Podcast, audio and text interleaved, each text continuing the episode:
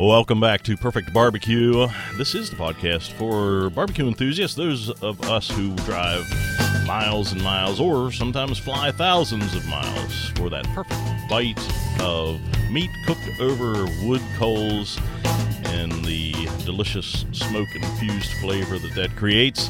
You can find us at perfect b b q dot com, and uh, we'd love to get your feedback on the show. Uh, also available on iTunes or any other favorite podcast aggregators. We had a delightful time this week speaking with the guys from Taste of Texas, and I think you're going to love this interview as much as we enjoyed doing it. Well, several months ago, I found this very entertaining series of YouTube videos, a couple of guys in Germany who decided to build their own smoker. Now, not just a smoker, but a full catering rig, and I'm excited to hear this story. So from the Taste of Texas Barbecue in Cologne, Germany, welcome to the show, Jonas Freitag. Hi, Dean. Thanks uh, thanks for having me. It's good to have you on. So I have to start off with what prompted your first interest in barbecue? Uh, that's That was a good friend of mine. Uh, he's American, and uh, he's been living here in Germany for a while, and um, we just kind of went out for uh, for dinner sometimes, and uh, would go to steak houses and, and burger places and stuff, and and um, and then this new restaurant opened up, and it's uh, outside. Even before they ever opened, the sign said American Barbecue, and uh, he was really excited that finally uh, this kind of smoked barbecue would make its way to Germany. And uh, yeah, sure enough, a couple weeks later they opened. We went there, and the food was absolutely terrible, and uh, he was very disappointed. That's horrible. They had they did a, they had an electric smoker. Uh, I don't know if they'd ever been to barbecue country uh, or just seen it on YouTube somewhere, but they didn't really know a whole lot about it. They just thought it was a niche, and uh, yeah, whatever. The food was terrible, and uh, yeah, he was so disappointed, and he had told me all about how he grew up eating this kind of Texas-style barbecue where he smoked the beef uh, for a very long time, and then it comes out really juicy and succulent. And yeah, it sounded really interesting. So I said, well, how about we make some ourselves then? And uh, and I went online, and I I found a, an offset smoker on eBay um, that some guy wanted to get rid of. And yeah, we just we bought it, and we thought, you know, let's give this a try. And we live in we live in a very much metropolitan area here, so. Uh, we fired up the smoker on a on the second floor on a balcony. It's really urban, so uh, it didn't it didn't take very long for the fire department to show up and, and the neighbors to complain. Um, and when we started off easy, cooking cooking pork ribs and that kind of stuff, but and uh, and I guess most of it was terrible in the beginning. But it was it was good enough to keep us going. We kind of thought this was really interesting. It was the dead of winter, and you sit out there and stare into your fire. Everyone who does barbecue uh, knows what I'm talking about. There's a certain, I don't know what you want to call it, romance about being out there, man and fire. And uh, so, yeah, so that got us interested, and we just kept going, and uh, had to move outside of the city um, to uh, my friend's parents-in-law. They have a place outside of the city where we can smoke. And uh, yeah, things things went from there. So did you travel to Texas then to get uh, a flavor for brisket, or how how did that story go?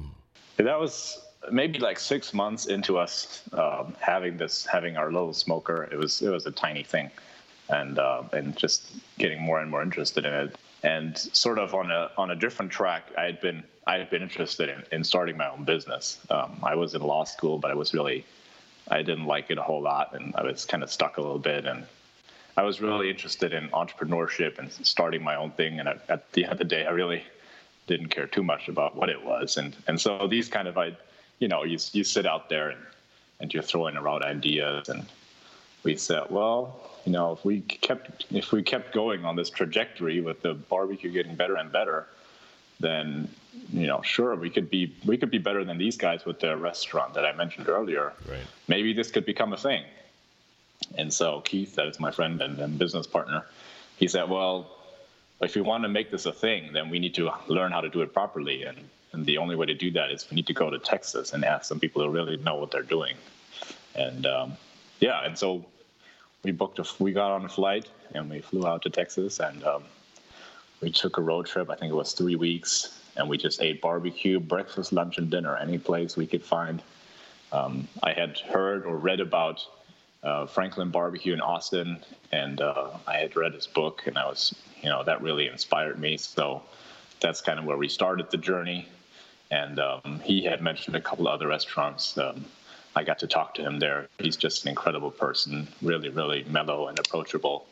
So he mentioned some other restaurants. We then went to those, uh, Louie Mueller Barbecue and all the really historic places. But anything that said barbecue on the side of a road, we would pull over and eat some brisket any time of the day and just talk to the people. The people in Texas were absolutely amazing, just the way they welcomed you into their house. And, and you know, you ask at the counter, and before you know it, you're back where the smokers are or in the cold storage where the meat is, and they're happy to tell you all about it.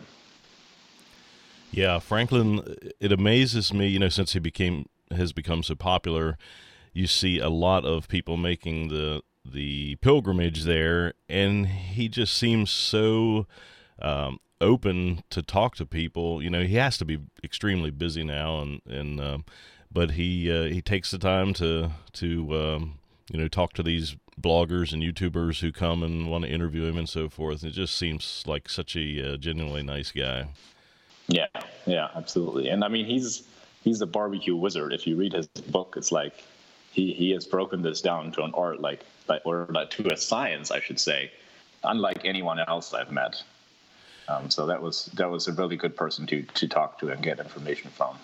Right, and he, you know, started off just wanting to try it and just tweaked things and got better and better and had friends over and finally started to charge a, you know, say, you know, just throw five bucks in the, in the can to help with food costs and so forth. And then now he's uh, an amazingly su- successful restaurant. Yeah. And that was really inspiring about him, that he, he, he started with this, you know, uh, trailer, R V trailer, converted whatever thing on the side of the highway. And he was very open in, in, in, in saying that he was not a business person. I mean, I asked the the his book had just come out in German, so I asked him how the book was selling. He said, "I have no idea. You know, I'm, I'm not a business person. I, I cook barbecue. I have my wife takes care of the other things." So. Okay, well, that's interesting. You know, someone asked him about going, you know, trying to franchise it, and he said, "You know, why would I do that?" He said, "I, I enjoy what I do. I uh, my I'm making uh, a nice living here where I'm at. Why would I want to ruin it by, uh, you know, trying to franchise out and just uh, thinning out the, uh, you know, the quality or so forth?" So I thought that was really good. Yeah. God bless the man. So then you decided to build your own smoker, your own rig. Um, it looks like you used Franklin's design. You know, he's got a number of videos on how he builds them out of the big propane tanks. Uh, so... Uh, is it true that this was your first welding project? Because it looks like from online that you uh, just took a welding class and just dove in. Yeah, yeah, no, that's right. I mean, it was, I think it was four months after we came back, and we had, I mean, if you go to Texas, we found there were two styles of pit. There's the, the turn of the century, these brick smokers, which are beautiful, um, but if you're planning on taking this thing on the road, obviously not very practical. And then there's gas tanks welded, or uh, smokers, I should say, welded from gas tanks, or the, where, the, where the cook chamber is a, is a, is an old gas tank. And um, yeah, Franklin himself, but also other pit masters we said that we met would often make their pit them, pits themselves, you know, to their own specifications, or had them custom built to their own specifications. And so when we saw that, obviously, we came back to Europe and we started doing some research as to where we could get a smoker. And there were, I think, two companies in Europe that make these. One is in the U K and one is in Poland. But based on what we had learned and the research we had done in Texas, both were not, were not kind of, were not suited for this style of barbecue. And uh, so very quickly we came upon a realization that we would have to build our own smoker, or have one built, but. That was the latter one was out of outside our budget. So yeah, I took a three day welding course, and I'm sort of a do it yourself kind of person. So I took that as a challenge, and uh, yeah, and started with three days of training. Yeah, that's pretty cool. I, um, and I've told the story on here before. Some twenty-some years ago when I first became interested in barbecue, hadn't tasted any barbecue, just read a couple books and became intrigued by it and decided to build my own smoker. There really weren't uh, commercial rigs available around here, and I'm kind of a do-it-yourselfer and kind of cheap. And um, so built it out of fifty-five gallon drums. It was very inefficient, but that's really what drew me to your videos, because uh, I love the the do-it-yourself kind of attitude, just jump in there and make things happen, and really um, was attracted to that um, quality of your personality, and and uh, kind of relates to myself. So uh, how long did it take then to pull all the pieces together to to build your smoker? So, I mean, there obviously there were like months of preparation where we would have to find out, you know, what kind of what kind of gas tanks do we even have in Europe, because they're very different from, I mean, these fifty-five gallon drums, they're hard to find. You have all these beautiful mid-sizes for gas tanks that people use for a single house or a couple houses. Here, most gas comes from the grid, so there's few people who even have these uh, okay. tanks, so it, it wasn't easy to find. Um, but we found this one. It's it's five hundred gallon, which is also a pretty common size in, in Texas, we found. And um, yeah, and then I bought that and started pretty much right away, and I think it was about three months um, till most of the build had been completed. Um, and that was working two days a week, sometimes three, sometimes four, depending on. There was a lot of times when I had to wait for parts, or because it was all it was trial and error. I mean, this is the first welding project I had done, so obviously I hit a lot of, lot of roadblocks, and then had to either yeah go back and buy other things, and and uh, or wait for help, or or these sorts of things. So there were a lot of delays, but I think three months is about the time frame that we're looking at. Uh, I want to talk a little bit about the trailer, because you built your entire rig. Um, did you have a design to work off of? Um, I mean, it looks like you really uh, had thought out the design a bit as as to how you wanted the trailer to, uh, the, you know, the entire rig to be laid out. Yeah, no, I did, I did, I did plan it very thoroughly. Um, with regards to the trailer, obviously, one concern was that it's pretty. I wouldn't say difficult, but there are some requirements you have to meet that are probably beyond of the requirements in, in Texas or the U S generally, that you have to meet to get something, you know, road legal here. There's every vehicle that's on the road has to pass a tech inspection every two years, and these engineers that, that check your vehicle there are very, very thorough. So um, I see a lot of guys on YouTube in the U S, and they custom build a trailer for their smoker rig, and that just would not be an option. A custom-made vehicle, I don't even know what the requirements would be or what kind of testing you would have to go through to get that road legal. So we wanted to buy the trailer platform and then build onto that. And um, one of the concerns that I had was the to keep the center of gravity low. So that's why I wanted to have um, one of these uh, trailers where the wheels are outside, kind of in these extended wheel arches. Okay. Um, So, so that was something I, I looked for, and then obviously there was a budget. So, so I had to find one that, that fit the budget, and this one was about uh, three thousand euros, I think. Uh, they're made in Poland. They're not the best, but they're pretty sturdy, and um, that's why they decided on this trailer. And it looks like you found a shop. I don't know how much you had to pay, pay rent for the guy, but the nice thing about it was that it looks like he had, you know, metal that you needed, like the the stack. Uh, you bought, I think, I thought you bought it from him. Maybe the angle iron and some of the things like that, that that were already there in his shop. Is that correct? So yeah, the shop is is part of a, a farm that belongs to a friend of mine, or his dad, I should say, and.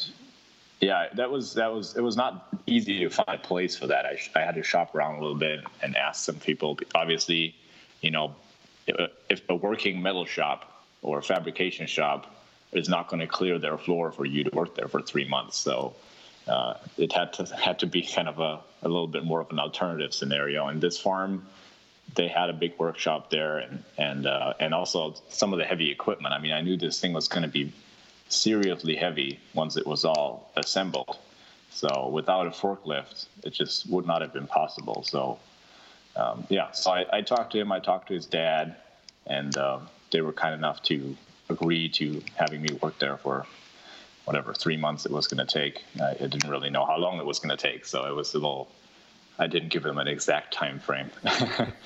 And um, they had the tools there. They did not, they had some, you know, leftover pieces of sheet metal and, and angle iron and that so forth. But most of that, I went to uh, a shop nearby where I bought all these parts.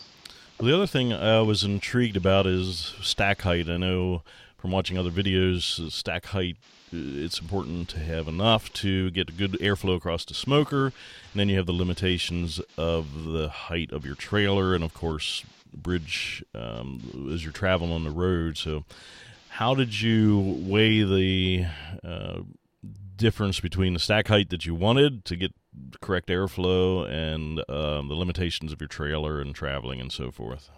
I mean, yeah, that's that's a good question. The um, I think the, the overwhelming concern with that was that you could always make it shorter later if you if you realized that there was too much of a draw.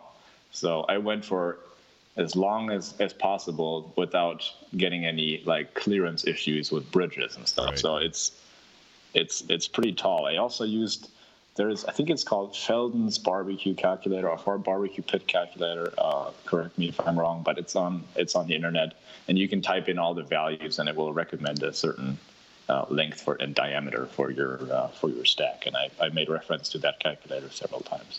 Yeah, I think it um, it gives you firebox recommended firebox sizes and stack heights and different things. That's a good. Uh, it's good you brought that up because I had found I'd seen that before and uh, hadn't thought about that. Tell me a little bit about your your business plan. I assume you did this to decide to make some extra money. Yeah. So one one book that I that really helped me in this process, and I'm, I'm sure I'm going to uh, quote it a couple times. So uh, is um, it's a guy called Eric Ries, and uh, he teaches at the Harvard Business School now. But he started out starting businesses, failing, and doing it again. And his book is called The Lean Startup. And I, I read that shortly before we went into business with this uh, barbecue thing. And um, one of his one of the main takeaways for me from this book is that most businesses fail because in, in your business plan, you make a number of assumptions um, that this is the right product for this market, for at this price point, this is the kind of advertising you should do, and so on and so forth. And then you take all these assumptions, lump together, and, and put them on the market. And usually it's enough for one of these assumptions to be wrong for the company not to be successful, at least not the way you imagined it. So his whole idea is, or his his approach to things uh, uh, after much trial and error is that you have to test these assumptions before you go do your big launch. And one of the ways you do this is, is with a, let's call it a prototype. So what does that mean for our business? So the idea was to start a barbecue restaurant in Germany and, and bring all that, uh, the charm and the food and the Southern hospitality and, and all that that we experienced there and, and were so fond of when we were there in Texas and, and uh, to bring that to Germany. But obviously that would be a major undertaking. Uh, you would have to pur- purpose build a restaurant for that to, to get the architecture right, to get the feel right. Then you have to build several smokers so that you can service enough people or, or feed enough people. And um, hired and staff, and so we're talking about a major investment, probably five, six hundred thousand euros. And of course, you can go take a lo- take out a loan and do that, but the risk is immense, especially if you if this is your first uh, time that you start a restaurant, you have no experience. So, based on kind of his approach, I, I asked myself, how far can we break this idea down to still get kind of the core feel about it, or you know, give people an understanding what it is, what it was, what is it that, that we're about, and and then go out and test this idea with in the real world with real paying customers before we we take out such a big loan. And the end of that thought process was this mobile catering rig and and or food truck, whatever you want to call it.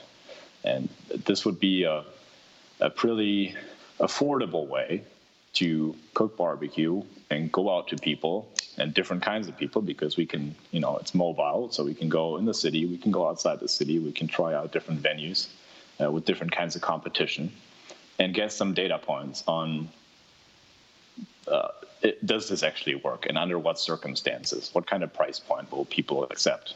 Um, how how what has the menu? What does the menu have to offer? How much do you have to adapt the Texas barbecue to the German palate? All these questions that we had and and uh, assumptions that we made about that, uh, we could go out and test that with this with this catering rig, and, and um, that's how this idea was conceived.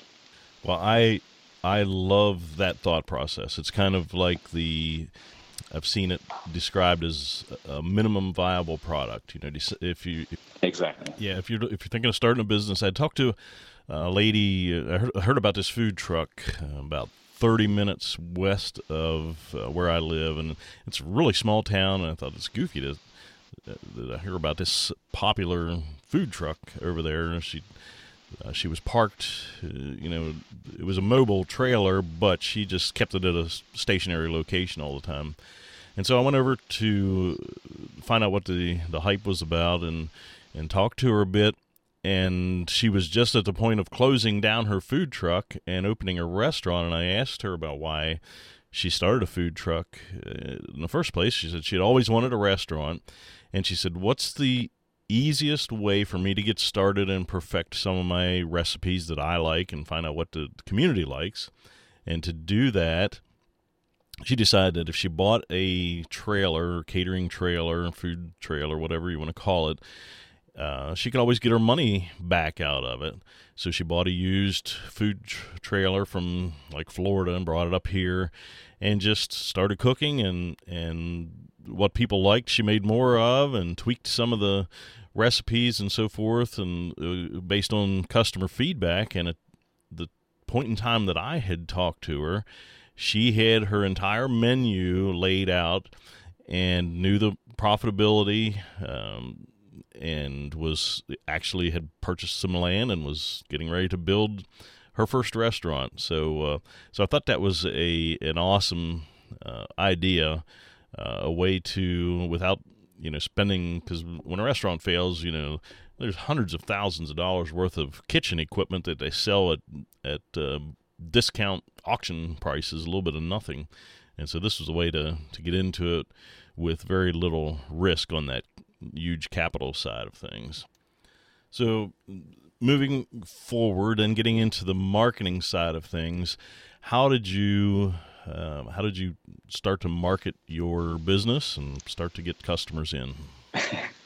Yeah, that was that was a tough experience. So, the, um, obviously, when you're when you're just starting out, you're just so thankful for anyone offering you a gig that you will jump on the first opportunity without much without much much thinking. So, um, the first gig we did, and you saw the videos we had on our way uh, down from that workshop where we built it. We had an ac- I was involved in an accident with this trailer that was we had just finished, and um, yeah, the I totaled the car that was so uh, the van that was towing the trailer. Unfortunately, the, the trailer was not damaged, so uh, we were all a little bit stressed out. That was just days away from our first event.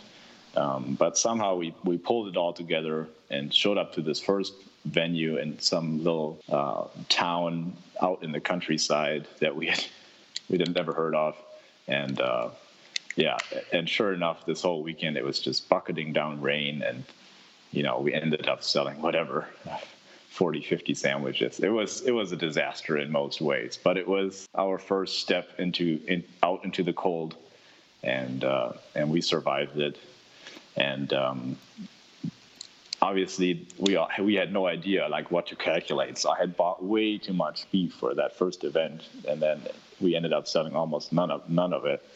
And uh, I like frantically looked online for any kind of event that would happen uh, within the next couple of weeks before the beef would turn bad. And I found, through sheer luck probably, there was uh, there was one spot left open on Europe's largest food festival that was just in our area here in Düsseldorf, like an hour north of here. And um, we got like the worst spot possible at the very end of the festival ground. People had to walk for miles to get from the popular spots to where we were. But this was our this was our first breakthrough, and and. and uh, and people just, we had a huge line build up, and we were just, we couldn't serve beef fast enough for, for people too. We couldn't serve fast enough to keep up with the flow of people. And that was the first time we kind of got a sense of, okay, this, this could go places. Well, that's uh, fantastic that you were able to find something and make that uh, uh bad situation and a good one. But I often wondered, uh, we had we'd just been to an event, my wife and I, last weekend. Uh, it's um, a, a big event I had heard about in the past, never been there. And here out in the middle of nowhere, uh, this thing is must have built up over the years to uh, a huge event, thousands and thousands of people coming through. And I, I wonder, as I was walking through there, and probably twenty-five food vendors, what kind of numbers they could generate on a weekend uh, with that many people. So I don't know if you are free to share numbers, but I would love to know, you know, kind of um, just how successful, I know it's a lot of work uh, straight through a weekend like that, but uh, just how much cash could uh, uh, vendor generate? Yeah, so so this one I actually know a few numbers about, because um, we've done this event three times now. They do it once a year, and um, it's inside the city. So they, they pretty much locked the city center down for this event. And um, in, within these three days, they cater to about fifty thousand people. And uh, I think there's over three hundred vendors there, but there's a lot of people who just sell wine or, you know, French right. cheese or whatever. And there's like a little food court there with food trucks that do the heavy lifting when it comes to uh, when it comes to food. And uh, on a weekend like that, which is that's really the that's the top of the line, that's the biggest event we do uh, in a year, we would be selling over a thousand uh, brisket sandwiches, twelve hundred sandwiches in, in those three days. Wow! And um, yeah, that's incredible. Like that's that's we're looking at sixteen to eighteen hour days where right. at night you're you're you're out there cooking, during the day you're serving, you know, after eight hours of serving you realize you haven't taken a single break to drink something or or go to the bathroom. So this is this is hard work, but you could be walking away from a weekend like that with um, about five thousand dollars in profit in your in your pocket. Okay. Well, I can't even imagine how you figure how many briskets it takes to uh, make that many sandwiches. Uh, so I'd be interested in that number. Yeah, so ooh, it's it's all, I have all the values in kilograms in my head, but let's let's try to break this down. So with the with the loss in weight that we get from the cooking process, we end up with about four portions out of one kilo. That's like two pounds. So two pounds will make four portions. I guess that will make one pound make two portions of, of beef. Ooh, help me out with this. My math is not good, but so a fifteen pound brisket would make thirty sandwiches, correct? Yeah, yeah, that's about right. So we would be going through whatever three hundred, three hundred, six hundred pounds of beef in a weekend. Wow. You know, it, it, since you have kind of a new, uh, a new genre in the in Germany, and not a lot of other um, barbecue food trucks or barbecue businesses to to compare yourself to, how did you decide on initial pricing for for the uh, for your products? Mm, yeah, that's also a good question. So there is no one doing brisket at at any event you go. Uh, very rarely do you find someone who advertises brisket, but then it would be coming out of an electric smoker or a pot roast or anything. There's there's no one who does offset smoked wood-fired brisket the way we do it, and and also no one who who shows up at an event with a smoker this size. So that there's, there's a certain uniqueness here involved. Um, what you do see is people cooking pulled pork and and uh, sometimes pork ribs. So I would not to sound kind of arrogant, but the simpler kinds of barbecue uh, that are that are not as hard to make, and and they're often done on a on an electric uh, electric smoker. Uh, so those you would see, and, and they would be selling uh, a sandwich or or uh, even just a portion of of uh, pulled pork with whatever French fries, or I don't even know what they do, and that would be going anywhere between seven and ten. Euros, or I mean, euro and dollar are pretty close, so seven to ten dollars. So we knew that with the beef, we we could fall into that range, or maybe go a little bit above that range, And and that's kind of where we started. And then obviously we calculated our cost, you know, what would it cost us to buy the beef, which is, that's a whole topic unto itself. um, and then to cook it, uh, uh, to get the smoker to an event, and then also gradually pay off the, you know, what it costs us to build the smoker, insurance and, and uh, whatnot. Uh, um, so cover all your other running costs. And uh, that's how we decided. I think we started with about eight dollars a sandwich, and then we played around with different portion sizes. At the beginning, we had like two hundred fifty grams on a sandwich. And I mean, I can eat that, but most people will find it just too much. So then we kind of dialed back the, por- the portion size. Obviously, that raises your profit per sandwich. And uh, so there was a, there was a lot of experimentation involved there in the in the early days. So did you, I'm trying to think of side dishes or other products? I assume for efficiency and profitability, you want to keep the variety of your options small uh, for speed of delivery and and just simplicity's sake. And how how did you make the decision on that, um, on number of products and so forth? Yeah, so so uh, one thing that we that we noticed when we went and did some research on these food events is that oftentimes a food truck, which is, I don't know how many square feet you have in that kitchen, but it's like maybe twenty or whatever. It's, these are things are tiny. And, and then food trucks would have on offer eight or ten different dishes. And, and then they would have a line, but once you like stood there and watched the line for a while, you saw that it wasn't going anywhere. These people were waiting sometimes three, four minutes for right. them to like custom make an order.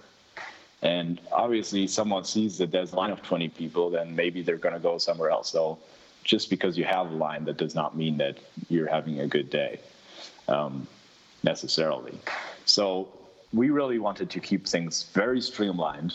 We knew that because of the massive upfront cost you have of having the smoker going for ten to twelve hours to cook a load of briskets and then hauling this heavy thing there and, and, and, and everything, there, there's a lot of upfront cost for a barbecue operator compared to, say, a taco van that just pulls up, everything is frozen, they fire up the grill, and, you know, fifteen minutes later, they're good to go. They, they're looking at a completely different um, different kind of cost structure. So for us, it was it became very clear uh, very early that we would excel in environments where you have to move a lot of food in a short period of time, because all our beef is already cooked. It just has to be cut to portion size and served.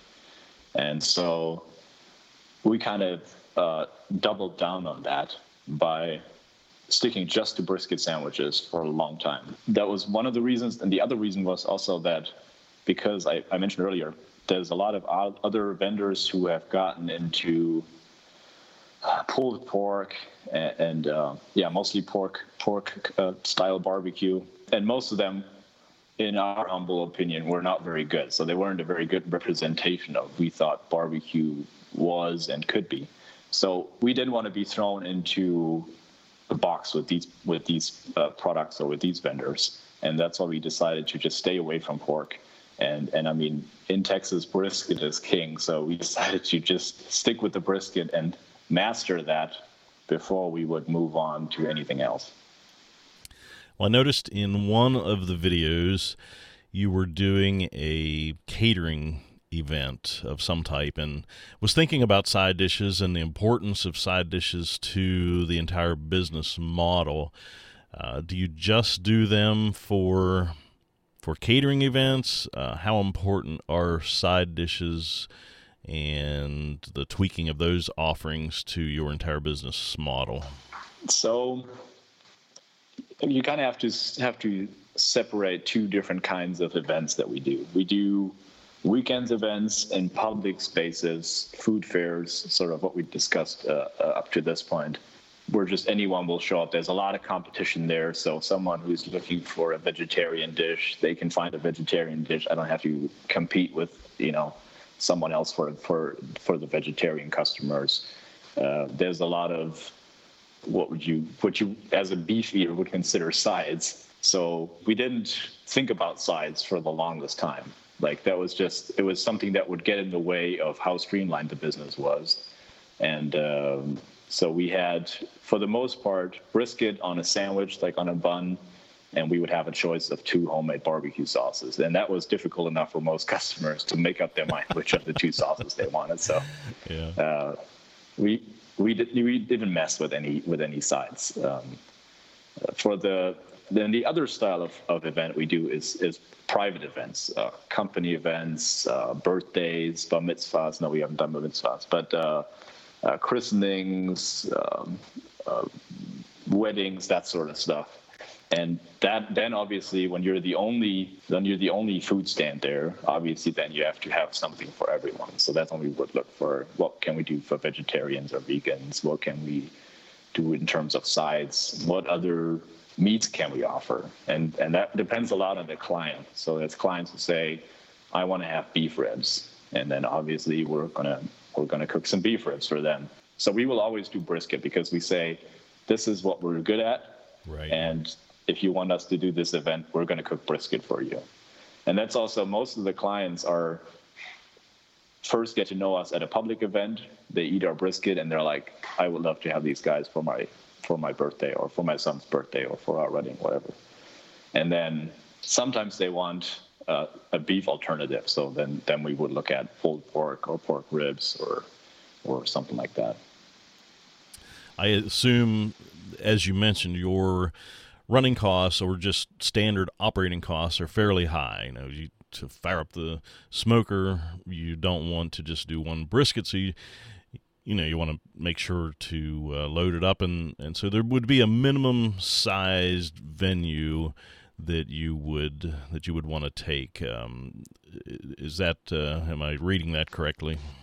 Yeah. Yeah, that's absolutely correct. Yeah. We had, we had a, a gig last year where every Thursday we would have a food event here in the city, and it was a kind of a good venue, but it was only open for uh, four hours sort of for people after work and in the evenings. And we just weren't able to move enough product within that time frame to make it worth our while. So it was it was a good mar- like marketing event where you got to talk to a lot of people. But in terms of uh, revenue, if you're doing barbecue right, it's gonna you're gonna have a lot of upfront costs involved, and you need to move a certain number uh, to make up for that cost and then get into the into the area where you can actually make profits. Yeah, exactly. Well, I wanted to get a time frame. I, it looks like the videos were posted maybe beginning of twenty eighteen, but did when did you start the, the business? When did you start selling? seventeen. So in, in March of seventeen, I bought the the gas, the pit, uh, the, the, the gas the gas tank and started building. And then in Uh, in the fall, I think in August, we had these two events that I mentioned to you. And um, okay, yeah, so we're we're twenty nineteen now, so you have two good years in. So thinking back, if you could change one thing in this entire process, what would you have done differently? Ooh, that's a tough one. Well, while you're thinking about that, what has what has changed about your smoking process since you started? I think what changes, the more experienced you are, and hopefully a lot of people will be able to relate to that, is that you start developing a feeling. Where in the beginning, you, there is no feeling because you have no experience to base that feeling on. You're obsessed with internal temperature and, and fire temperature and, and, and what does my smoke look like and all that. Where after a while, especially if you if you're in the fortunate position to be to have consistent variables. So your beef is the same. The wood you're using is the same. Then things will kind of start where where in the beginning your your your results will be all over the board. This this will start narrowing and, and the results become become more consistent. Then you you kind of stop worrying and you start um, developing a feeling. So oftentimes I will no longer use a thermometer to to gauge when a brisket is cooked. I will just pick it up. And if you've picked up enough briskets, you'll know when a brisket is done. And I, I usually get better results with that than just poking the thermometer in somewhere, and then it's saying two oh one or two oh three or whatever. So I think that's that's probably the biggest thing that has changed uh, over that time as far as the cooking process is concerned. Yeah, that's the one thing I noticed also. It's nice, for so long, you know, I was focused on the science of it, uh, internal temperature, my uh, cook temperature and so forth, and, and it was nice to finally get to the point where, you know, I picked this meat up and I can tell when it's finally kind of huh, given, you know, it's given up and it's the perfect uh, tenderness now. Uh, are you wrapping with butcher paper like Franklin does, or what do you wrap with? So we started out butcher paper, but that just turned out to be not very cost effective because they don't make that kind of butcher paper here. We had, had to have it shipped in from the U S and the prices were ridiculous. So we, we uh, then moved on to just wrapping with foil. Okay. You talked about meat for a little bit. I know it looked like you started out wanting to use Wagyu beef. Is that still what you're doing, or is it really that important? For myself, for my cooks, the extra expense didn't seem worth it. But tell me, uh, tell me about your experience. The the beef has been and continues to be the number one reason for headache uh, with regard to this business. In the U S, you're incredibly fortunate to have access to probably, I would say, the best selection and the best quality that you can find anywhere in the world. And um, unfortunately, you also have a, a huge appetite for that beef, so that very little U S-produced beef makes it into export.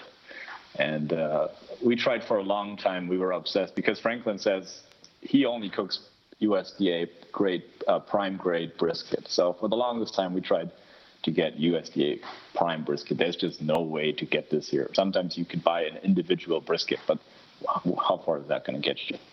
So very quickly, we had to look for other places to buy. And obviously, we wanted to have Angus beef because that's kind of, it has this just the characteristic taste, and, and the Angus you buy in the U S has just the right kind of um, kind of attributes that you're looking for as a barbecue pitmaster.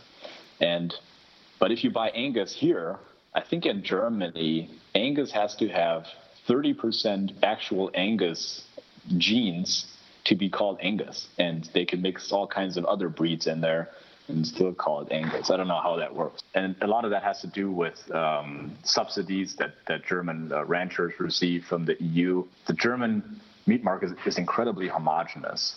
So eighty-five percent of cattle in Germany are two breeds, and uh, they're both French breeds, Charolais and Limousin. And just because the E U, for whatever reason, you can get more subsidies with that. These are both breeds where the animals grow incredibly quickly, so that after thirteen months, they have reached their slaughter weight, and it's incredibly lean, so less than two percent fat. And that was an immediate red light. Uh, so we couldn't work with we couldn't work with any of that beef. And then within Angus, if, even if you look at Angus, there'll be oftentimes crossbreeds with these French breeds to make an Angus animal grow quicker to their to the desired slaughter weight, and that just ruins the meat quality. So in Germany, if any kind of steakhouse you go to or any kind of upscale cuisine, the beef they use will never be from Germany. Don't ask me why that is, but that's just that's just the way it is. So steakhouses will often have beef from Argentina, from the U S, from Australia. So that's kind of the places where we started looking. We contacted a lot of wholesalers. And then, like, looking back over the past three years, most of the beef we have used came from Australia, and some of it came from South America, uh, Uruguay being the most, uh, yeah, being where most of that was from. Okay. Now, what was the question? I think you answered the question. Uh, I asked how important the... the I, I thought I had seen that you uh, were were using Wagyu. Oh, the Wagyu. Yeah, to start. Yeah, yeah. So the, the Wagyu is just it, the. I was saying that Angus, it, there can be any. I mean, Angus can mean a lot of things. If you're buying Wagyu, and and you can usually they can the vendor will be able to specify what kind of uh, grade it is. This A one is kind of a fifty-fifty crossbreed between Wagyu and Angus. you're looking at the, the, the quality or the difference, the variation in quality that you'll get is very, very minimal. So you're knowing pretty much exactly what you're getting. Okay. Where with Angus, it was always a surprise. So that's that's the only reason we ever considered Wagyu. And we did that for a while, um, two, three months. And um, it was just it just not was not cost effective. And as right. you said, the, the the the difference in price was not made up by a difference in quality necessarily. There is a lot of marbling in that beef, but just in terms of taste, I I just I I didn't see I didn't see that as as uh, as necessary. Now, has this become successful enough that it's your only full-time income, or do you have another uh, supplemental income? Yeah, no, it's it's. Um, I think if you if you really if you if you push this and you did this every single weekend and then did catering during the week or even in the off season, this this business will be successful enough to sustain uh, my full-time uh, living. But I was involved in another startup uh, back in the day, and, and that's where I spend more time than I do barbecuing at the moment. Uh, so I, I I never pushed it to that to that level. Yeah, but in terms of success, there's certainly the, the potential there to for this to become a full-time full-time living. Well, kind of a side benefit of the entire process, you certainly have gotten quite an education on beef. So you're a beef expert now. Um, so I guess the uh, one of the last questions I have for you is: are you still having fun? We are still having fun. Yeah, it's it's it's always interesting with barbecue. Uh, my business partner, he likes to call it, it's the coal mining of street food, because you come out of a weekend like that, you have cuts, you have bruises, you're incredibly dirty after a day of coming home. You're like, all your clothes will be. And uh, so it is hard work. I, I'm, you know, no doubt about it. Any any person who does barbecue commercially will will, will know what I'm talking about. And uh, but but it's also, you get home after a day like this with that cash in your pocket, and you sit down at three in the morning at the kitchen table and you count out those bills. You know what you did to get those bills, and the the reward you feel from that is is incredible. And.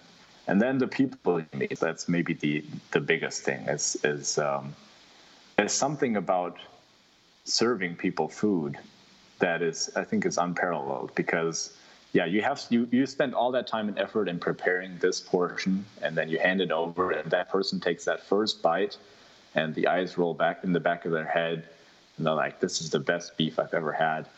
There's no, I don't know, I've never felt that kind of sensation before in my life, or yeah, or since. Well, that's fantastic. I uh, I enjoy that also. Um, that's really all the questions I had. Is there anything else that, that you'd like to share that I haven't asked you? Yeah, I still don't have an answer to the to the, the one thing I would do differently. It sounds like you did everything perfect then. That's fantastic. No, I mean I would say that if if anyone out there is is considering doing anything like that, or, or you know, it's just been sitting on that dream of I want to go and, and and start my own business, or or even do barbecue for a living, um, make my hobby into my into my work, then I can only recommend they do it. I mean, you're never going to be happy again if you're thinking, what if I had done that back when I was thinking about it? So this kind of no regrets mindset, and uh, because for me, I don't know where this is going to go. Is it going to turn into a restaurant, or this? It could it could go a number of different ways. But one thing I don't regret is having done it, uh, no matter all the, the hard work and and uh, headaches and, and sleepless nights and all that. But just what you will learn about business itself, if this is your first business, I guess, um, about about the diff, about the people you you do you go into business with, about the people who will support you, who will be there uh, when things get hard. And then most importantly, about yourself. You know, after three days of not having slept, how will you be able to perform? Like, what will that, how will, will you pull through when things get difficult? And um, yeah, just enjoy being out there and, and, and trying this for yourself. There's very few people who, who dare to take that step. And and I can only encourage anyone who's who's thinking that, or thinking about it, or I often say that in my videos, but if there's uh, if there's any pit master out there who's someone who wants to become a professional pit master or thinks on starting his own food truck, um, I would love to help. If there's any if there's any more questions that you have, or or you know you want to build your own pit and you want to have the dimensions that I use, or anything, um, I, I I love to do that. I get I get a lot of emails. Uh, I don't post videos regularly, uh, mostly because uh, I'm limited for time. But I get a lot of emails, and and uh, I get on the phone with people. I spoke to a young gentleman from Guatemala last week who wanted to start a, a food truck business, and it's the most gratifying feeling uh, to be asked to consult on a project like that. So I'm here.